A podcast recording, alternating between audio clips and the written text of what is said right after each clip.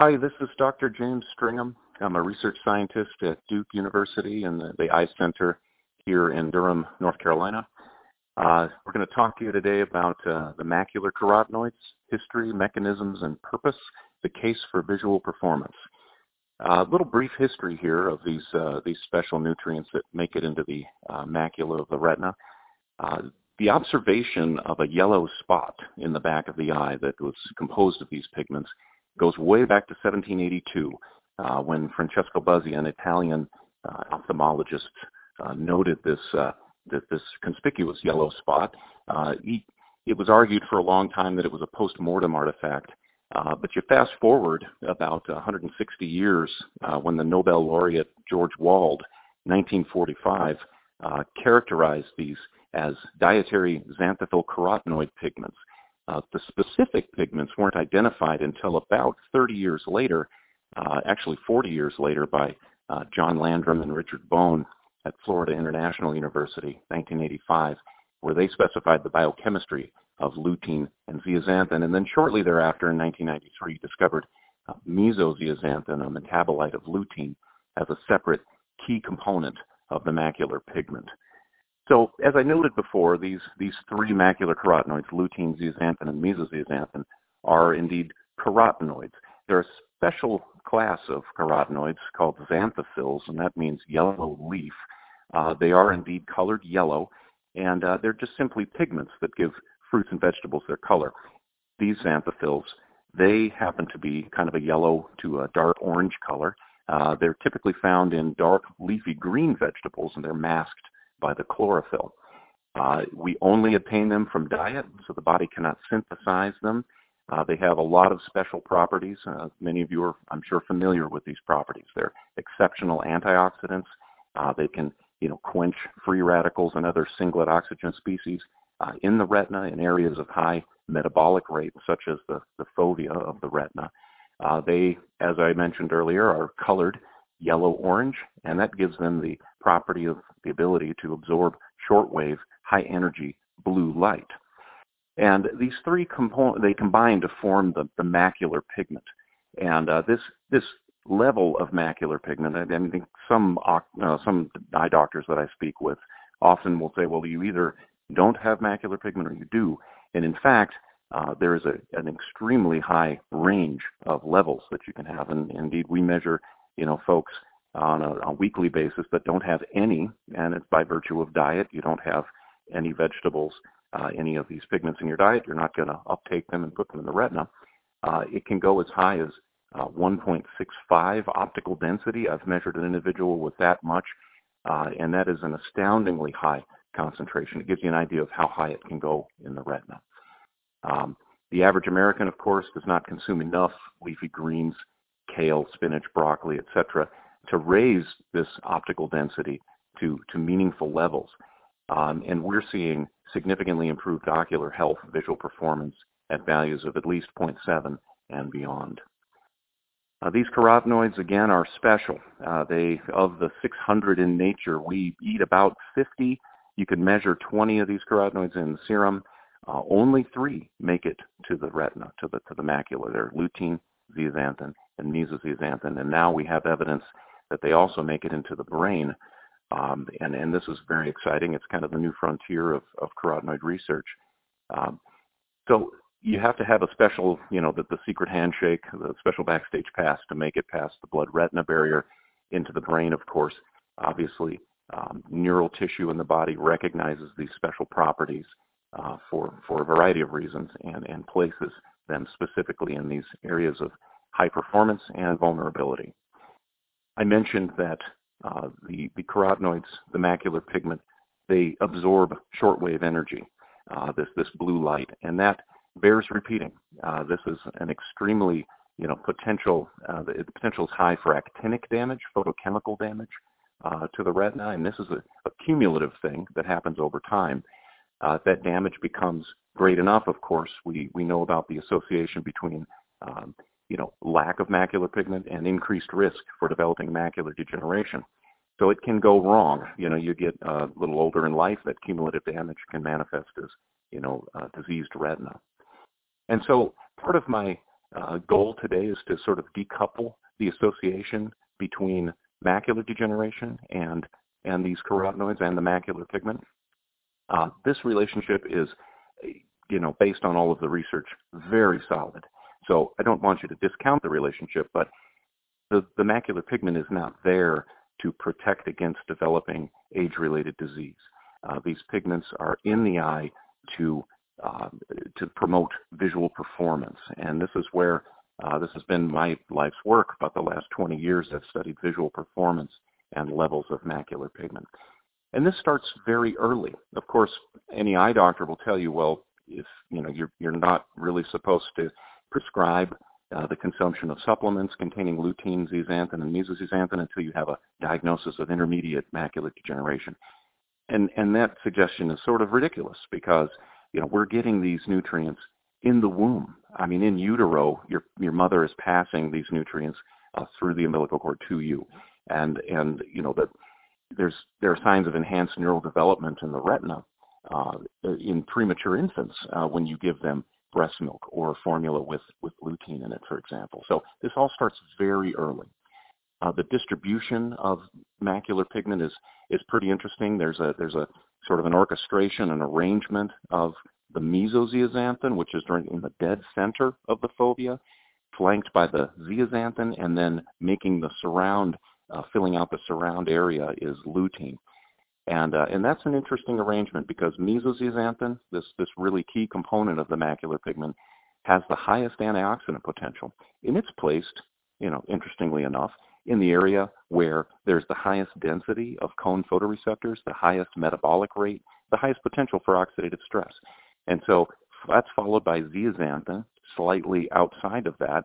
Again, all of these are exceptional antioxidants Mesozeaxanthin's the best, zeaxanthin second, lutein still great, but it's placed in an area where there is lower potential for oxidative stress, and it has, of course, the lowest of the three um, uh, levels of, of, antioxidant capacity. Interesting thing uh, here to note is that up to probably 30% of individuals have a compromised conversion of lutein to mesozeaxanthin in the retina. We have no idea why this is the case. Uh, but this has been a consistent finding where people only taking lutein and zeaxanthin don't appear to respond very well or very weakly uh, respond to these supplements. You put mesozeaxanthin in the supplement and uh, you get response across the board. These are the studies where you find 100% response in the retina. So that's very exciting and it could be due to this uh, lack of a conversion enzyme uh, for you know, converting lutein into meso in the retina. All right, so visual performance. Let's get to the uh, get down to the business here. Um, again, the fovea has this incredible preferential treatment. Uh, you know, 50% of the visual cortex is do- do- dedicated to this small 2% of the retinal area. Um, you know, it has the richest concentration of cone photoreceptors. Obviously, as I've characterized here, this pigment, this conspicuous yellow pigment, accumulates in incredibly high concentrations there if you consume enough. All right, and and so I've uh, I've worked with military personnel, Air Force pilots, um, Marines, etc. Uh, when I worked with the Air Force Research Laboratory uh, in San Antonio for about five years, one of the ways we were able to show improved visual performance was increased visual processing speed. Um, most clinicians will be familiar with the critical flicker fusion threshold, uh, CFF, increases rapidly uh, with macular pigment increases, and it's, it's significant. So we're talking about um, in, improvements of about seven, I mean conservatively seven to eight milliseconds of, uh, of speed, uh, reaction time, etc. in the retina. We, we see cross-sectionally uh, in a study we published in 2015, uh, the difference between about 25 of CFF to 32, uh, going from low macular pigment to high. And all of these dots fall on the line, so it's, it's you know, highly tied to the macular pigment level. And I, I should, you know, I should note here that the retina is not the be-all end-all for vision. And so the retina is simply the interface between the outside world and the brain. So if you present to the retina perfectly focused light, like you know any optometrist or ophthalmologist can do uh, with uh, by, by correcting refractive error. You're you're going halfway really uh, to actually present the best uh, sort of image, the best information you can to the brain.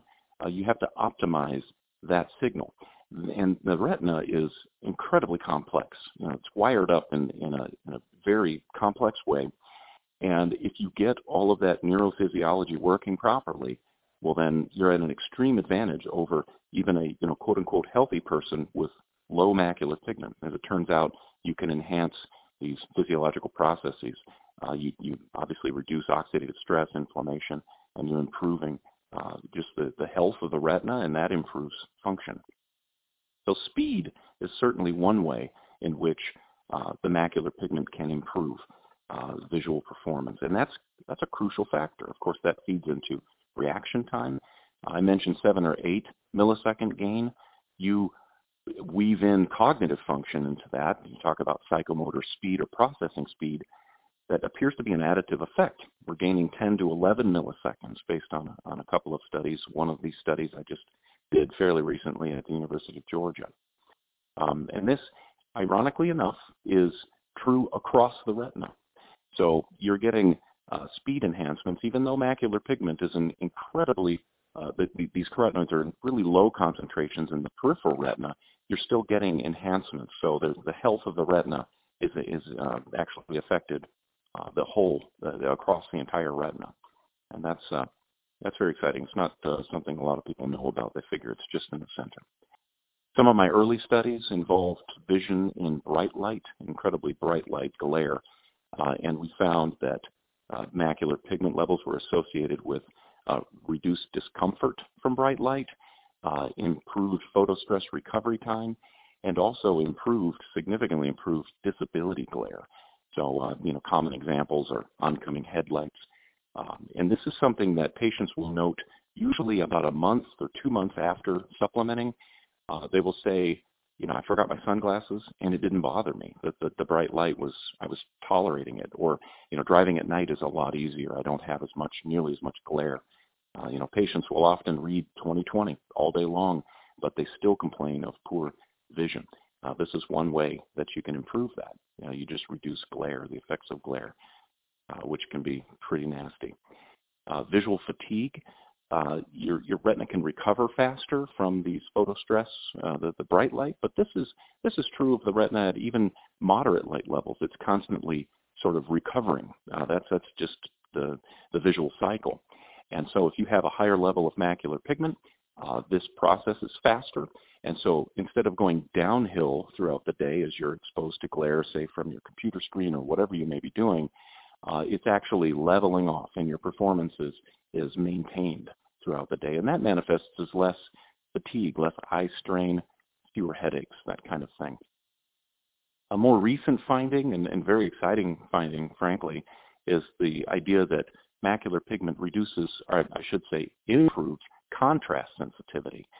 Uh, and this is an unusual finding in that, you know, it, it's probably not a filtration effect. You put a filter in front of the eye, you're going to reduce, uh, you know, the light and the dark. And so contrast technically would be unaffected.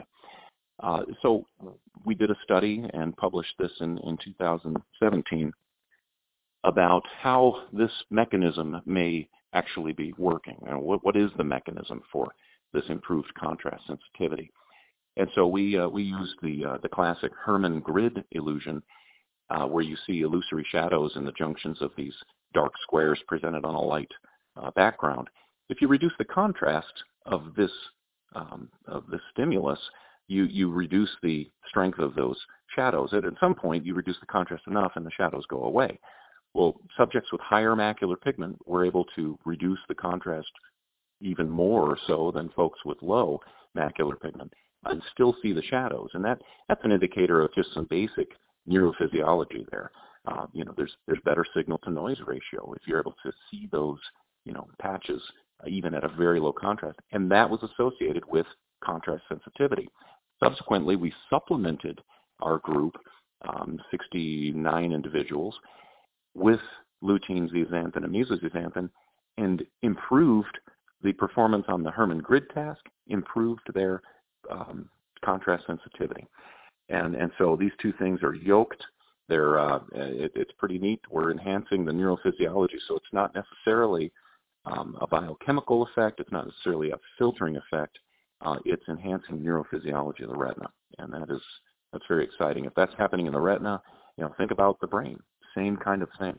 And we're finding cognitive effects as well. I, am not able to go into those today, but um, just trust me, it's, it's very exciting. Lastly, here in terms of visual performance, uh, macular pigment associated with faster dark adaptation. Uh, so, you know, if you have patients that, you know, have to walk into a, a dimly lit room after being outside on a sunny day and they have to stand there for a minute or two to kind of get used to the dark, you know, the classical dark adaptation, um, this uh, happens much faster uh, when it comes to macular pigment being in the retina. Uh, we looked at, uh, with the Air Force, uh, we looked at a, a cross-section of healthy, young, uh, primarily lieutenants, uh, roughly 30 of them, and this is a paper published in 2015, and kind of shockingly found a two-minute difference uh, in reaching the mesopic threshold after a 98% bleach. Two minutes in healthy young individuals. this has also been found, you know, a strong trend, nearly significant in uh, those with early macular degeneration. This was published uh, by Patryas and, and, others in 2013. Uh, so this is a pretty exciting uh, finding as well, and it just speaks to the, again, the physiology of, of the retina, the visual cycle. Um, when things are healthier, you don't have oxidative stress slowing things down, you get uh, performance effects like this. Okay, so we'll wrap it up here. Um, the macular carotenoids have wide-ranging benefits uh, for neural health and visual performance. Uh, obviously, they protect the retina. That's been well established, and, and throughout life, they protect against this cumulative damage with exceptional antioxidant capacity, uh, short wavelength light filtration. Uh, but this all starts very early. You know, we see improved healthy visual development. The wiring up of the retina uh, is is robust, uh, even in compromised uh, premature infants and and that's been shown to be largely due to the presence of of these carotenoids um, in breast milk, even in utero, uh, and so we we we often note you know this association between high macular pigment, low risk for macular degeneration starts very early. It's it's not a you know a matter of catching up late, uh, although older folks can respond to these supplements. Really, the purpose of the of the carotenoids is is, at least in my opinion, based on a lot of data, is visual performance. Uh, you get lots of benefits that way. Uh, benefits from just having a healthy retina, uh, having the filtration in there, and neurophysiological enhancement. Uh, we see speed of visual processing affected, uh, better contrast sensitivity, faster dark adaptation, uh, improved, greatly improved visual performance in glare. And, and this improved, improvement also leads into the cognitive story uh, which I wasn't able to get into today in great detail, but uh, that's that's there as well. The eye and the brain working together. The point is, is you can improve, you can change your level of macular pigment. You can change it rather quickly, actually, with a with a good supplement, a supplement that contains all three of the carotenoids: lutein, zeaxanthin, uh, mesozeaxanthin. Supplement like uh, MacuHealth, for example. Um, so if you change, uh, we've shown that uh, these improvements uh, this protection, uh, it all goes up in a commensurate fashion uh, with the change in the macular pigment. And so it's never too late, but I always tell people it's never too early also to improve, to increase your macular pigment. You derive benefits for a longer time that way. And so I, uh, I hope you've enjoyed this. Um, good luck with your practice, and I hope to see you soon. Thank you.